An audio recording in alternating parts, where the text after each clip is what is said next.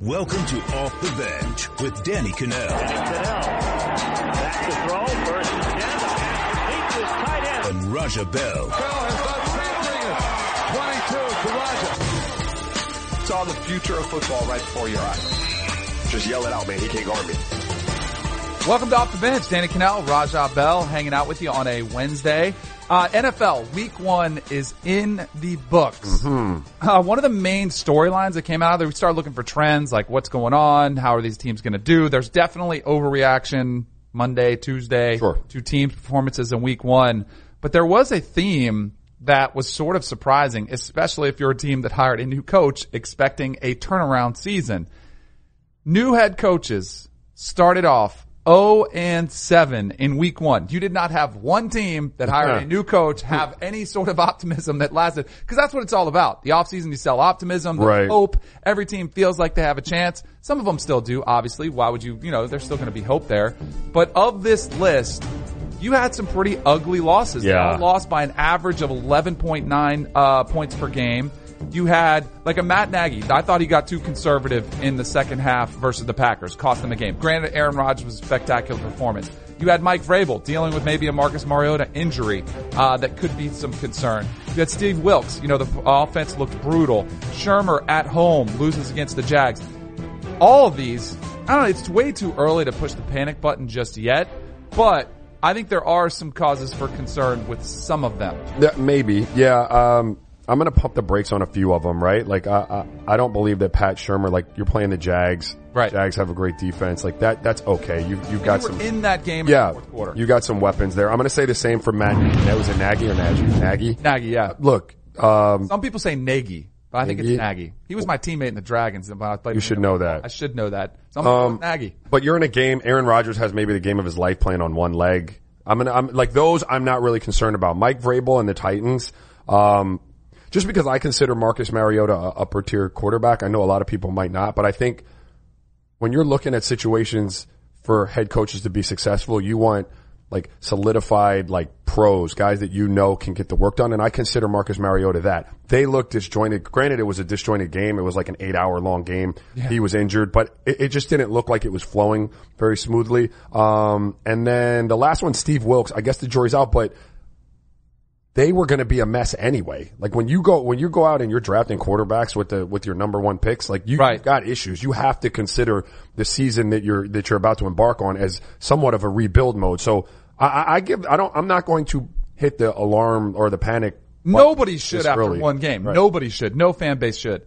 There is one that is, and it's the Detroit Lions. I mean, this has been a bad That was ugly. franchise.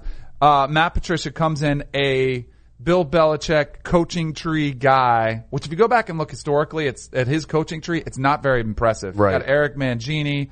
Um, you've got a whole list of coaches who have just had really poor, uh, Josh McDaniels was a disaster in Denver. Yeah. Um, you know, Nick Saban. Most successful is Best- like Romeo Crennel, NFL wise, right? was way under Right, 500. correct. It was pretty brutal. Um, you know, Saban had a lot of success in college, but he wasn't that good in the pros with the Dolphins. But here's the thing I think that's interesting. That picture's interesting. Yeah, it actually makes him look better than he does on the sideline because his beard is way bushier now. Oh my God. Is the photo of like his bio shot. But to lose to the Jets at home is about as bad a look as you can have. The Jets, and now granted, the Jets might be good this year. Maybe Sam Darnold is a savior and maybe they are, their defense looked legit. But you had Matthew Stafford throw four interceptions. He gets crushed throughout the night. They've talked all offseason about running the football, being more balanced. You get Patricia, who's supposed to be a defensive minded coach. And granted, there were two touchdowns, a pick six and a punt return, but still to give up that many points and you're supposed to be this defensive guru, it's a horrible look. More importantly, here's where I think you have a problem, especially if you have a Bill Belichick disciple. So Mike uh, Garafolo of the NFL Network revealed that some veteran players within that locker room were not happy with a couple things from Matt Patricia through tra- training camp. Said A, he worked them too hard during mm-hmm. camp, and B, they were not happy with some of the team rules that were implemented. Now I was trying to look for some of the team rules. It's hard to find them, what they are. Are they corny? Are they like the Tom Coughlin? You got, if it's, if you're not five minutes early or late, like some of those, is it no hats inside? I've played on Right. teams where there are some kind of old school guys and they come in and they really try to set this discipline. We're going to be a different culture. and it can backfire you in a hurry. And if players were already grumbling and then you go out and lose the game like that, I worry if there's a snowball effect and all of a sudden it could totally fall apart. Yeah, that it's a tough situation when you have a team. The Lions. What was their record last year? I, I Nine, they were good. They right nine and seven last So year. you don't have a bottom of the pack team that's just like fiending for a new voice and fiending for some direction. This is a team that's experienced some modicum of success, right? Right. And so, like, I liken it kind of to like it's not the same, but in the same categories, my Suns teams. And and Mike D'Antoni decided to to go on and take a job with with the New York Knicks. Um, and Terry Porter came in and got the job. And we kind of had our way of doing things. And Terry came in and like, you know, like any coach or any person, you're going to have your own way of doing things, your own rules. Like, you know, we had plays that we called certain things and it was the exact same play, but he wanted to, you know, use his kind of nomenclature for him. And it, it kind of got under my skin a little bit. And I know, you know, from sharing, you know, experiences in cold tubs with dudes, like everybody was a little bit rubbed the wrong way. And so you run the risk of that when you bring in a guy who may be a little heavy handed, um, coming from the Bill Belichick school of, school of, uh, of coaching. When you bring a guy into a situation like this and there isn't a huge turnover on your roster. So you've got all of the guys that have played on a nine and six team. They're used to doing things their way. They see it as maybe just needing a little bit of a getting over the hump from their coach, not a complete culture change. Uh, you run the risk of having that when you bring in a guy and he's trying to affect change immediately. Like Under Jim Caldwell, they were 11 and 5, 7 and 9, and then back to back 9 and 7 seasons. You talk about getting over the hump. Here's the thing. If you fire Jim Caldwell, you better make dang sure Yeah. you got something better. And all of a sudden it looks like, uh-oh. That's why I think there is panic mode. The thing too about the Bill Belichick disciples is you absolutely have a culture of New England that's tough. Yeah.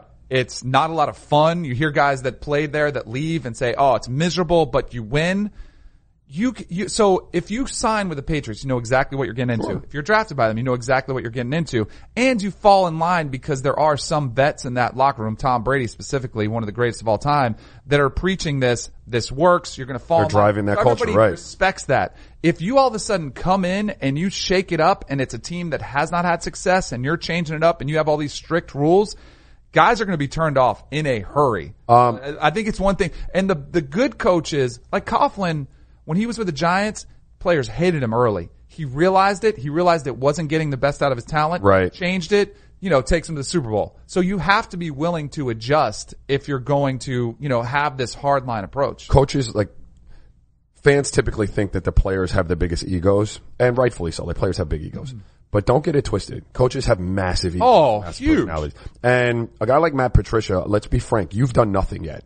Like Bill Belichick has done something. You, you've helped with that, but that's been Bill Belichick's culture. He's won. He's succeeded. So when you walk into a new room, you know, it's a delicate balance. Humble yourself a little bit. Yeah. You know what I mean? Like, Oh, for yeah, you're the head guy and you've got to do things your way. That's why you were hired to do them. But you don't have a resume yet. A lot of the guys that you're walking in and preaching to, they have resumes. Like they have one as a professional in their job. The lead guy as a quarterback, the lead running back, the lead offensive tackle. You have not yet. So like again, when you're walking into locker rooms like that and you're just preaching this new, new school, like, you know, mentality, well, Bill Belichick mentality, guys are looking at you like, okay, bro, like, let's give this a ride. But if it don't work, it's on you. I've always wondered, like the the job that you take over when you're the guy. I actually do think the best approach is to come in with the the rough, like tough. I'm going to change this tone and then back off. So Right. if that, if, he, if Patricia does that, I think he can still be successful. As opposed to you come in, you're loose, you let guys. It's really hard to get that back. So I actually like if he can do it. You have a small, you have a small window when you Very take small. anything over to affect change. Yep. Right. And if you miss that window, whether it's a couple weeks or whatnot, you don't, you don't get that back. So I agree with you. When Yeah. you want to affect some change, if something needs to culturally shift, you have to do that immediately and start laying, planting the seeds immediately. So you got teams with first year head coaches, a little bit of panic mode. And I'm, look, I'm, we're trying not to overreact to what we've seen, but I think there are some teams that you look at and you're like, all right, it's very early in the season. You could see it trending one way or another. The Seattle Seahawks, possibly one of those teams. They're trying to change the culture. They're not even change the culture. They're trying to get younger and mm-hmm. trying to re, they're trying to do exactly what they did with Richard Sherman, Michael Bennett, when nobody knew who they were. They're Right. trying to get younger and develop from within. They obviously have some of those pieces, Earl Thomas on the defensive side of the ball. And before, when they won the Super Bowl and went to another one, they hadn't paid their quarterback all the money that they have in Russell Wilson. Russell Wilson goes out. It's a pretty, pretty decent day. Three touchdowns, two interceptions. They come up short in a game on the road in Denver. They lose Doug Baldwin for a couple weeks, might have a, a grade two MCL tear. Russell Wilson was one in, running for his life. He had Yeah. six sacks. They can't continue that model because as good as Russell Wilson is, you can't, he can't be scrambling for his life the entire game throughout the season and expect to have success. And I thought the Seahawks team could do it because Russell Wilson is that good. Right. But I watched them play. I'm like, they gotta get him some help. I would think that the law averages catches up to you at some point. So the amount of offense that Russell Wilson accounted for for the Seahawks last year was like it was absurd. It was Yeah. it was asinine. So you to think that he's going to be able to do that again um, is unrealistic in my opinion. And what I especially didn't like about this situation was, you know, when asked about it, you have Pete Carroll kind of like in one breath defending him, but in the other breath, like squarely throwing Russell Wilson under the bus. And although I am the quarterback and the CEO and a lot of things like fall on my shoulders, I mean, you're asking me to run around like scrambling for my life on every snap. Right. And, and pull magic out of a hat. And it just doesn't work like that at, in any sport at any level. Like you have to have other pieces complementary to what you do for you to be successful. And I just think that's a lot. Yes, you paid him a lot of money, but I don't know of another situation like in the NFL, like real talk, another situation in the NFL where they ask a quarterback, and I know Brady does everything for the Pats and so on and so forth, but they protect Brady and they call plays that protect Brady. The same with Aaron Rodgers. Like you saw him get hurt the other night and we talked about it the other day. They went to a quick passing game to make sure that that leg was protected, get the ball out of his hands. It, I watched the Seahawks play and it's like playing sandlot football. Like Right. Russ, run around and then make something happen. That's not Some fair. of it, I think, watching Russell Wilson play, I think he does hang onto the ball too long sometimes Mm-hmm. because he has so much confidence in his escapability. At some point, Can you be conditioned to do that as well? Like, as, Well, he's he's gotten away with it and Right. had so much success, but there is a fine line because you've got to realize there are ways you can protect your offensive line. There are times when it's okay to throw it away, Right.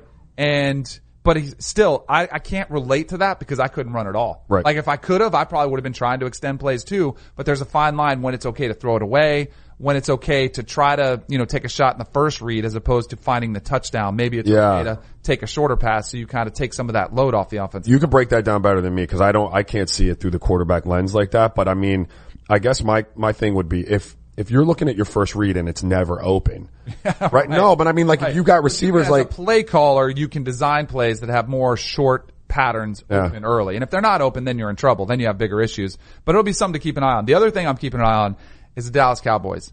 I some people it, some people I don't I don't even know if anybody picked them to win the NFC East because of the Eagles' supremacy there. I picked the Giants to do it. Don't feel so good about that. But the Cowboys, Dak Prescott has love him. Great leadership skills.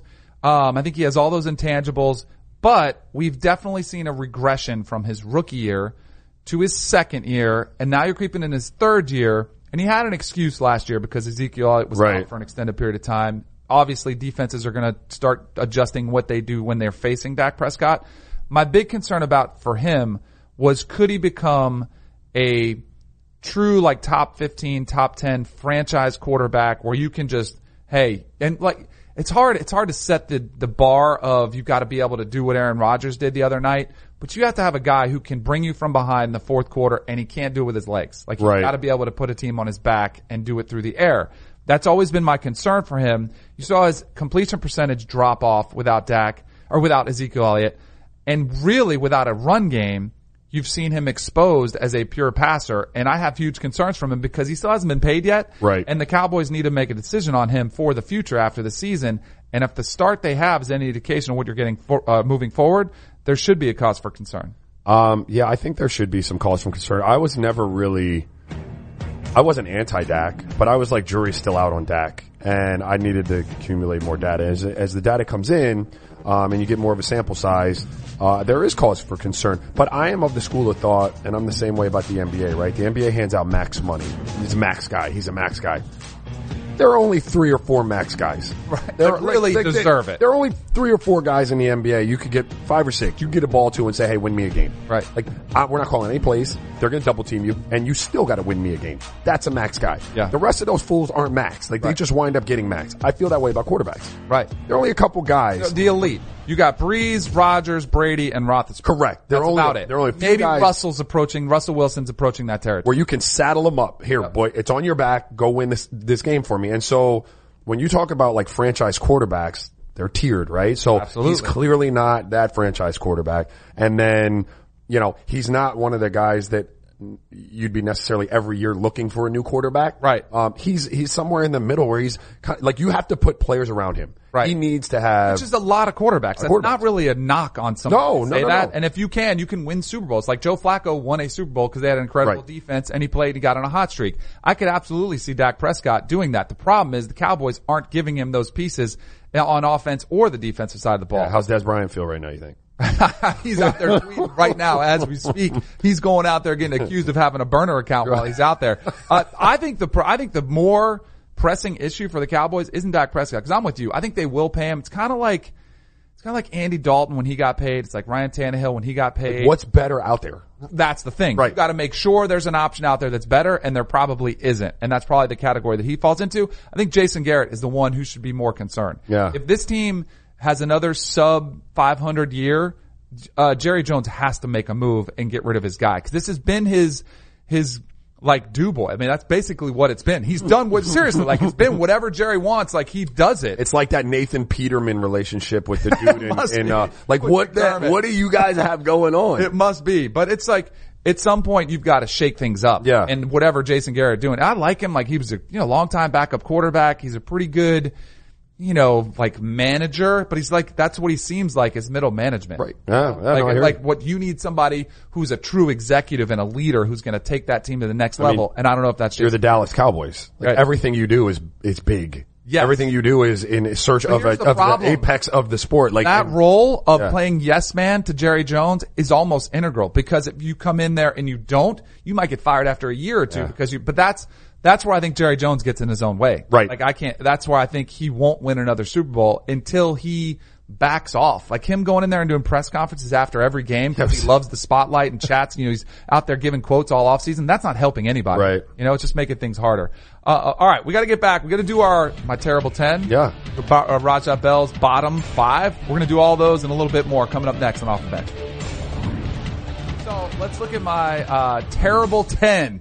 Every time I think terrible, I think of Charles Barkley going terrible. Terrible. Like terrible. terrible. These are my terrible 10. I am stuck in this old philo- like philosophy that if you're the Super Bowl champ, you deserve the number one spot until you get knocked off. Okay. Until you get knocked from your throne, you deserve it. Because clearly Eagles had some issues on opening night, but they still have, they still won the game.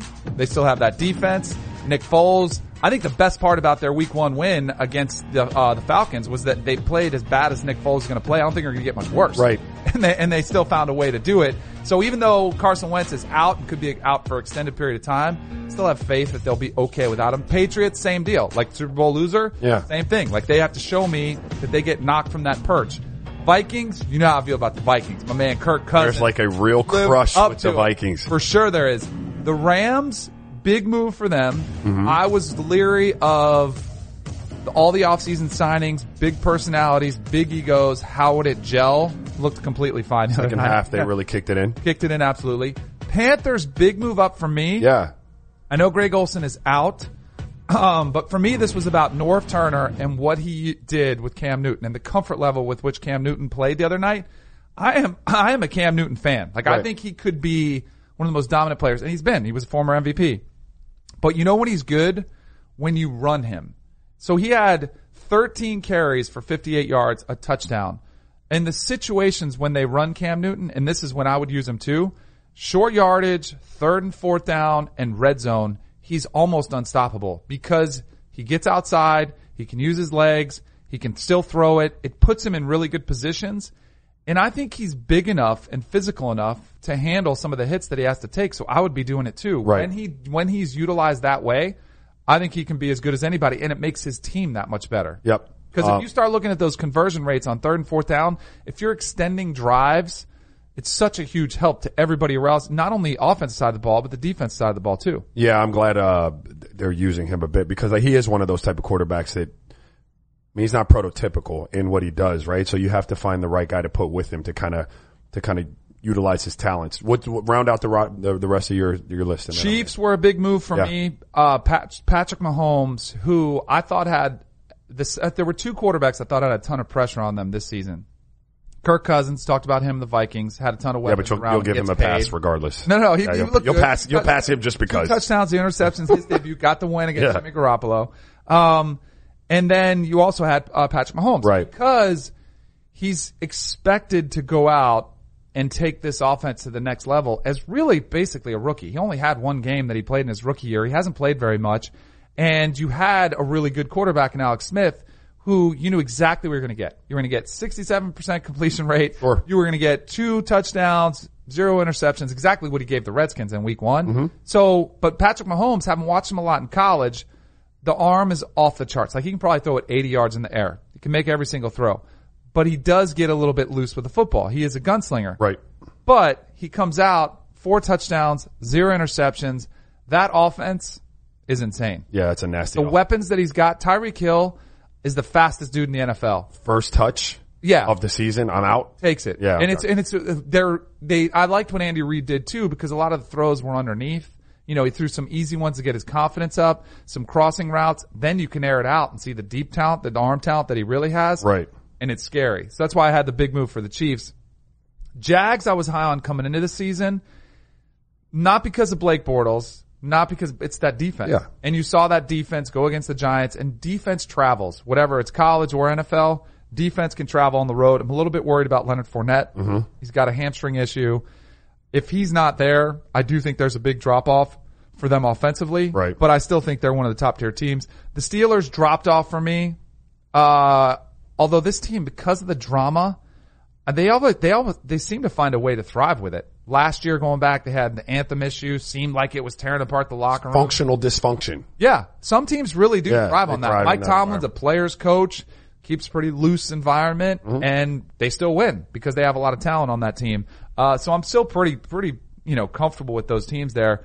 Uh, the Ravens and Packers rounding out the top 10. The Packers I put in just strictly because, and I probably have them too low because of the impact of Aaron Rodgers. Yeah, I mean, And he, would you? So he's still Aaron Rodgers is still questionable, um, as Mike McCarthy said. What would you do with him? They play the Vikings this week. If there's, would you rest him? I would. you would. You I- sit him out. I would. I mean, you're. I'm playing the long game with Aaron Rodgers now. We're married. Like we got. We got. Yeah, they just we go- packed up the truck, gave the If we weren't before, we are now. And so, um, in the in the beginning, you know, this is very early in the season, and especially against like the Vikings, who they'll get after you. Yeah. Like I'm not putting him in a position to really. It depends on the injury. Like I don't know the nature, the true I'm of assuming it's an. MCL because if it was an ACL, you would have had that already announced by now. with a guy who likes with a guy who likes to move around a little bit.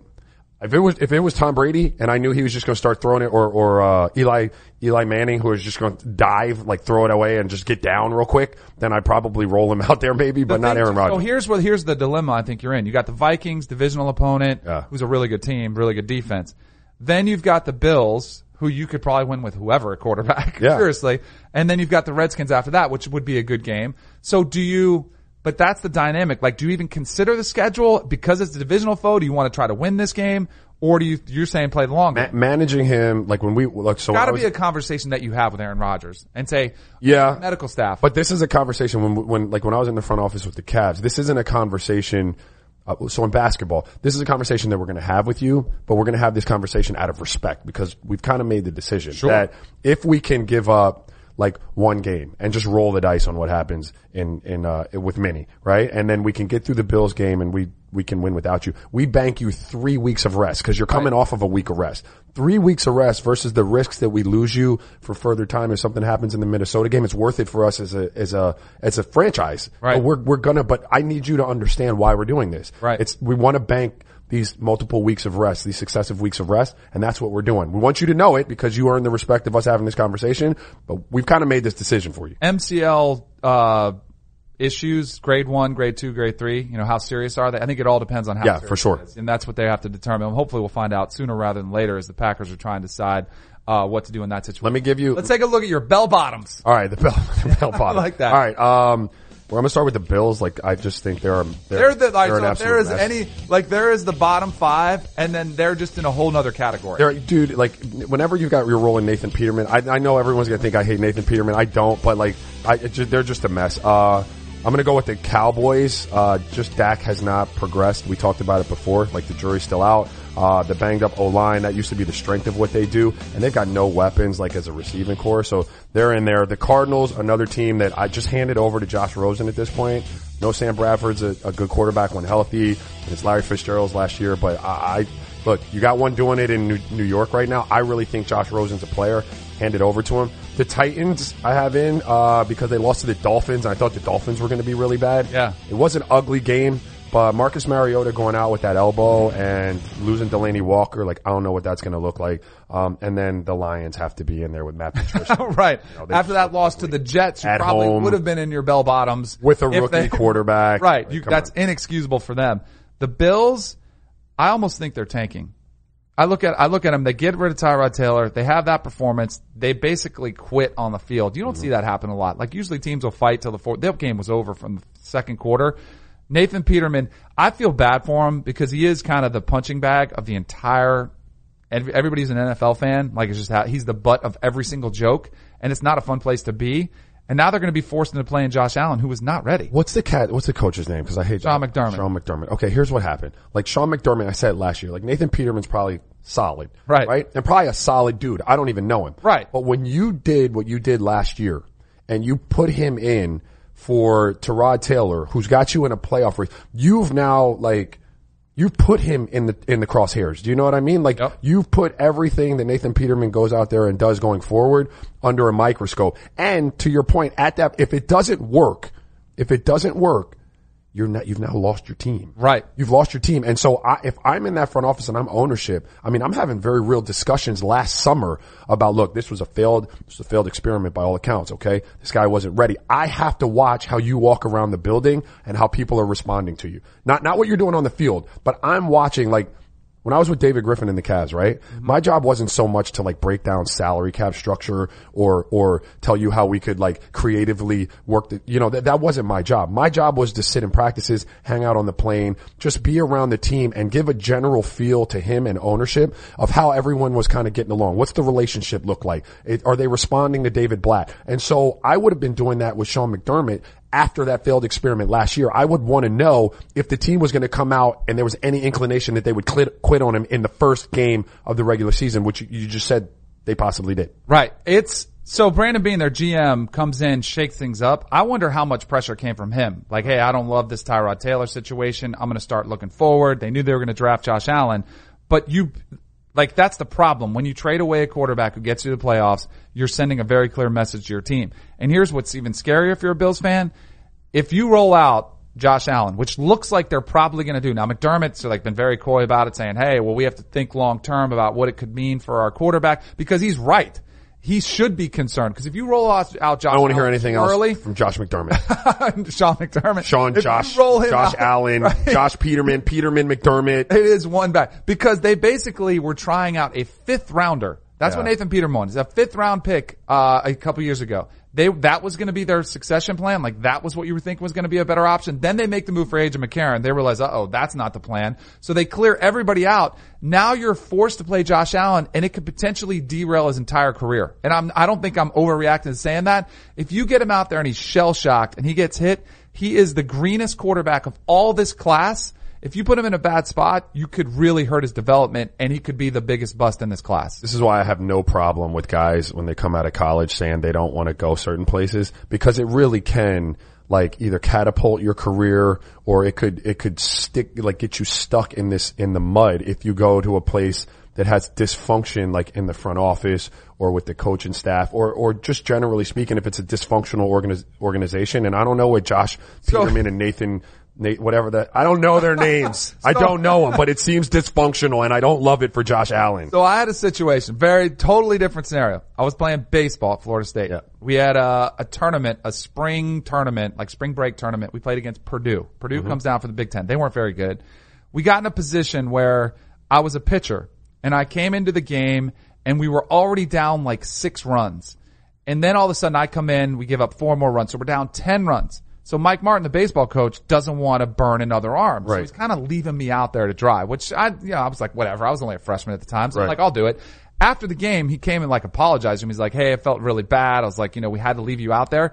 This is where I wonder if the Bills and Sean McDermott say, well, we're gonna have to leave Nathan Peterman out there because we don't want to Totally. ruin our future. Think about this. If you threw Josh Allen to the Wolves, this is what you're throwing him to. The Chargers, then they go on the road to the Vikings, then they go on the road to the Packers. Like the next three weeks, that's one where you almost like that's one where I wonder if Nathan Peterman becomes a sacrificial lamb and you say, all right, well, who cares if this guy becomes a laughing stock in the NFL? No. we don't want to screw up our rookie. It happens all the time. And real quick before we go to break, like I, when when when it was time for Gordon Hayward to start to begin to start in um in Utah, and it was time for me to come off the bench. Yep. Like they played Gordon, like it, they were investing in their future, but. There would be times where, where, what's his name? Uh, I'm not going to mention him on the pod again, but he would come to me. No, Tyrone Corbin. I got no beef with Ty now. It's just a joke. But he would come to me and say, Hey, look, Kobe, it's Kobe tonight. Like it's not really fair to Gordon to, to have him go out there. He's never seen Kobe before. Like whoop de whoop de woo. So you're going to start you tonight. They were protecting Gordon. Like that's, that's your job if you are a coach and you've invested something in this young player. Like you, you have to protect them from stuff like that. Did you just say a whoop de whoop de woo? I like that. I'm gonna have to start using that. Uh, I'm gonna. Did you know I was a part-time weatherman? Uh, I, you wear a lot of hats, Right, so I'm yeah, not surprised. I'm gonna give you a little weather forecast for the weekend. We're gonna do that uh, coming up next off the bench. Welcome back to Off the Bench. So I got ratioed yesterday. I explained Yeah. before the show. I explained to you what ratioed is. It's basically modern day bullying or the scene from Full Metal Jacket. Remember when the guy was in his bed and they had the thing with the, they put the, the soap, soap? in and Yep. everybody, like everybody just ah. comes by and they're like, I want to get a hit in. I want to get a hit in. Yeah. That was mine. And I, I think- don't feel like you got that. I did. It felt like you're not It the one felt that like got, that. You're not the one that got ratioed on that one. It might have been a questionable take. It most likely was horribly misperceived by Mm-hmm. people that just read a tweet. That's the problem with Twitter. You say something and people, you know, think it's the worst There's thing a ever. problem with Twitter? No. Yeah, what? That's what you're the smartest one that does not do it. So Hurricane Florence is having an impact on uh, a lot of football that's coming across. A lot of teams are canceling games this weekend, which my tweet was, I hate seeing these games gets canceled. I wish they could wait 24 hours to make that call. It seemed really early to do it. People did not love that one. Obviously, obviously, safety is more important than football. Like Correct. who would ever think that? But as we've seen before, having grown up in South Florida, you've seen hurricanes dissipate and weaken uh, over the as they get closer to land. That may or may not happen. So, but I, that's all I was suggesting. Or not only canceling the games, but how about rescheduling them and, as opposed to just coming out early with, hey, they're canceled. I wish teams would look more into logistically how they could possibly make those games up instead of just writing them off. UCF, one of those games that's canceled um, against North Carolina. Last year, UCF had a game canceled against Georgia Tech. It was a Power Five opponent and an opportunity for them to build their resume.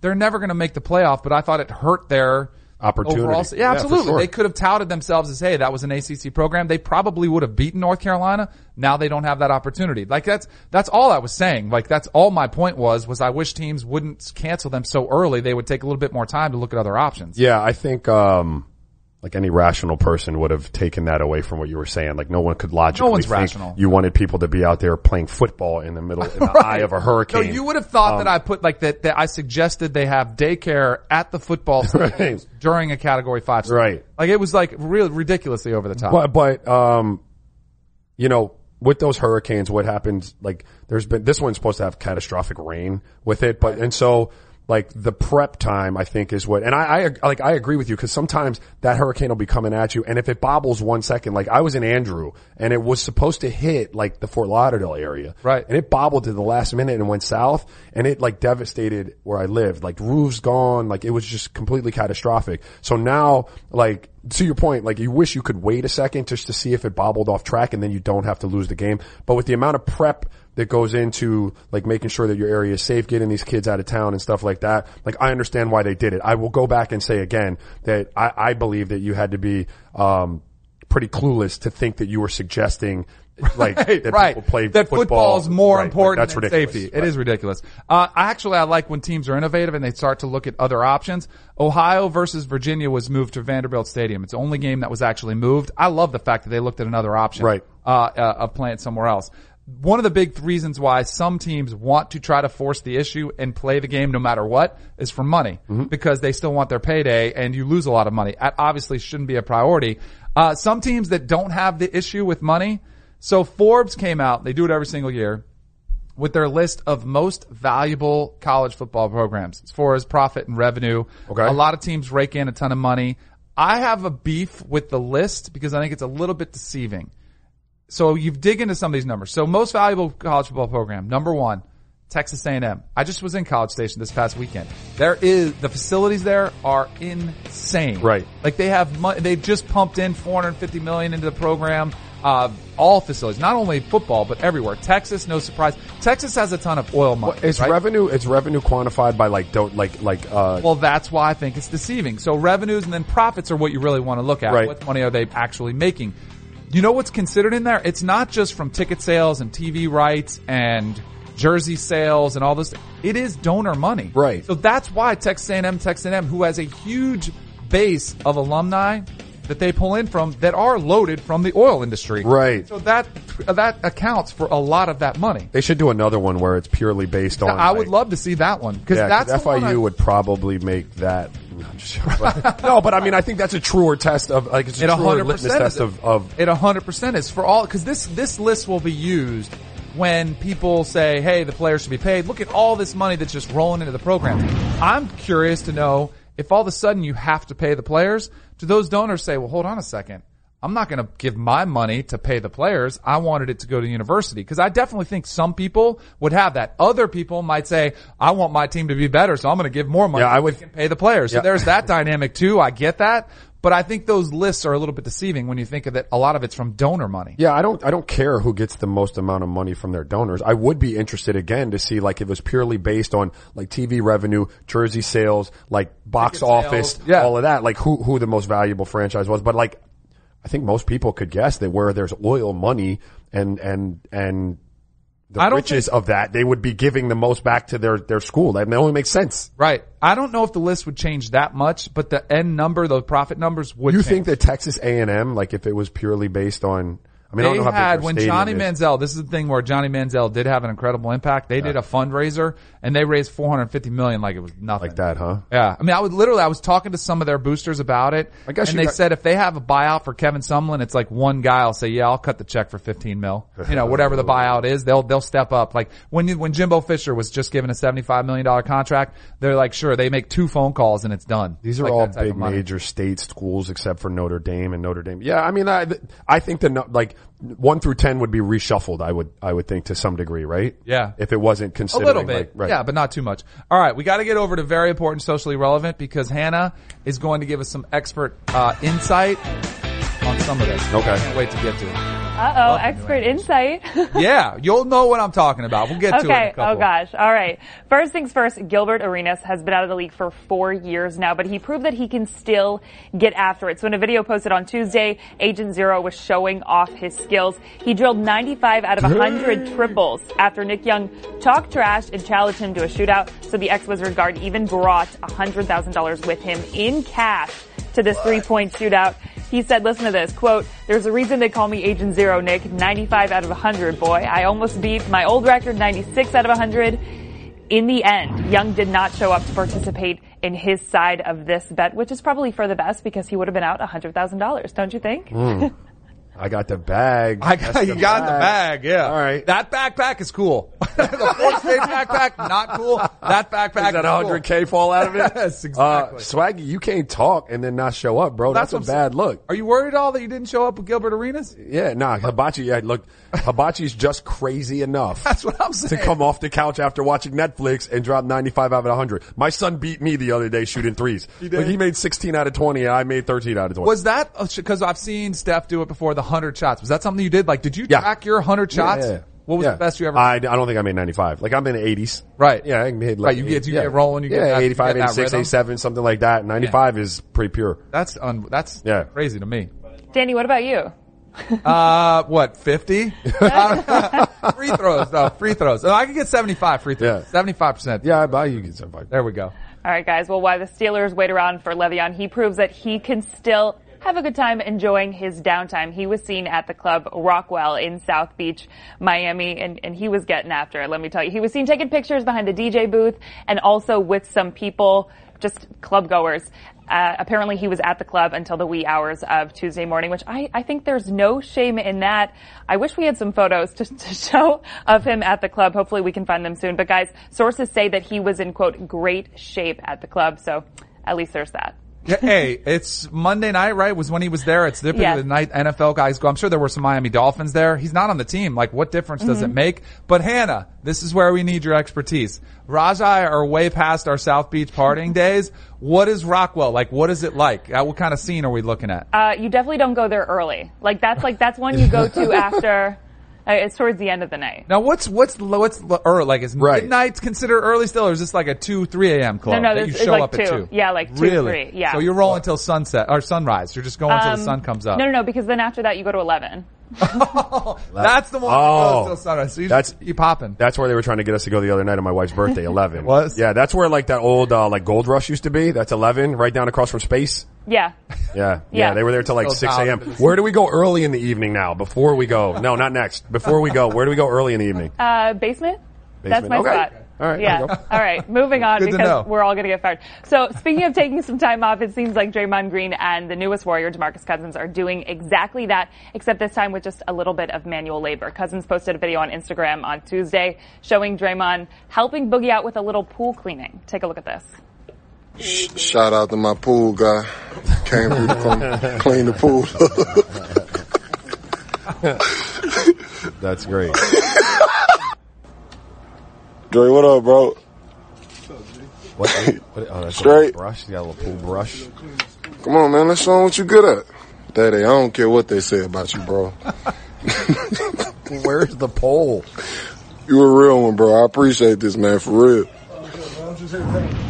So what is going on right there? Did he lose a bet, or do you think he's being like a good neighbor? I don't- they probably lost a bet. I don't know. right? Team bonding. That's I guess. bonding. So the, I, I asked the question before the show. Draymond has been the bully of the Golden State Warriors for a while Sure. now. Uh, there's a new Debo in town. There's a new bully in town. His name's Boogie. Yeah. Um, that's going to be interesting to watch unfold for me. Right? Yeah. Because Draymond was the one that's texting KD late at night saying, "Hey, you got to get your stuff." Draymond together. was Big Bro. Yeah. Now, now there's Big Bro just came home. Bigger, bro. like Big Bro was locked up for a while. Now he just came home. Now, now you're, I still think they're going to be all right. Uh, yeah, they'll be fine. Oh, yeah, they'll be fine. But it will be a different dynamic. Moving on to another duo now, LeBron James and Ben Simmons already have the same agent, and now they're going to have the same TV series. So according to reports, NBC has scripted a comedy called Brotherly Love, which was inspired by the life of none other than Ben Simmons. The show is apparently about a guy and his multi-ethnic family pursuing their dreams together in the spotlight in Philly, where sports are their blood. And so far, it doesn't seem like Simmons will actually appear on the show. He's just going to be one of the producers along with LeBron, who will be one of the executive producers. So Danny Raja, I knew these kind of opportunities were coming for LeBron, but I did not see this coming for Ben Simmons. Is- Is that Ben Simmons' family? That's a good. I, it might be the cast. I of think that's the cast. Oh, that's the cast? I was Yeah. yeah. He'd really, one of them is his brother. Oh, okay, cool. I mean, that's a good It's a great story. Yeah. I love it. And I love the fact that LeBron is actually with his endeavors, including some of the younger guys, Absolutely. that will help them explore other opportunities mm-hmm. to do after they're done in the NBA. That's it? That's all you guys have to say about that? Yeah. He's great. We, and we were told to be short, so. Oh, okay, sorry. All right, last one, guys. Kobe Bryant's basketball training campaign continues, and this time it's in the WNBA. Kobe was seen hitting the gym with LA Sparks superstar Candace Parker. He was also out there seen with fellow WNBA stars Karlie Samuelson, Monique Billings, and Gabby Williams. So, guys, is this the new era of Coach Mamba? Yeah, I think I think it's cool that, that some of these uh, some of these women are are, are going to Kobe for advice um, because Kobe more than anybody played the game offensively very cerebrally. It wasn't just a it wasn't just a um I'm an out- a pure out- uh, athlete you. Yeah. Um, and typically when I watch women play, there's more of a skill level sometimes I think, especially, you know, in the high school age and, and college age than guys. Guys sometimes try to rely on just I can jump over the rim and stuff like that. Girls seem to be more fundamentally sound. So if there's anybody that can give you, you know, that mental side of the game, like Kobe's one of the best to ever do it from a mental standpoint. Yeah, for sure. It's awesome seeing him. Uh, you're talking about LeBron getting into other stuff. Kobe is too with his Yeah. business endeavors, and he goes to speak to Alabama's football team. He goes around, works with some NBA, uh, WNBA players. It's great. Good Yep. to see him uh, getting out there. That's all for Socially Relevant. Be sure to follow us on Twitter and Instagram at Kanell and Bell. And if you have any club suggestions, please let Raja and Danny know. Coming up after the break, they break down today's leftovers. All this and more coming up next. You're watching Off the Bench.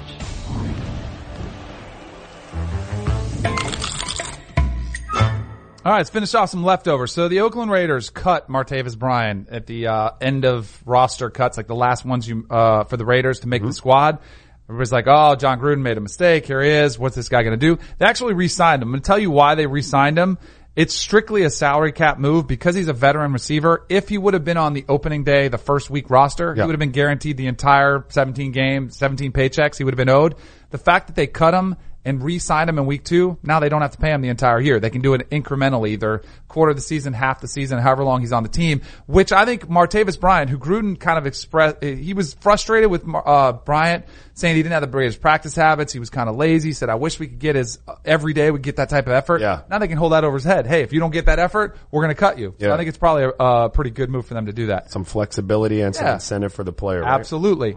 Pat Fitzgerald, my guy, Yeah. Northwestern's head football coach, had an interesting take on RPOs, run pass options in college football, which everybody is running.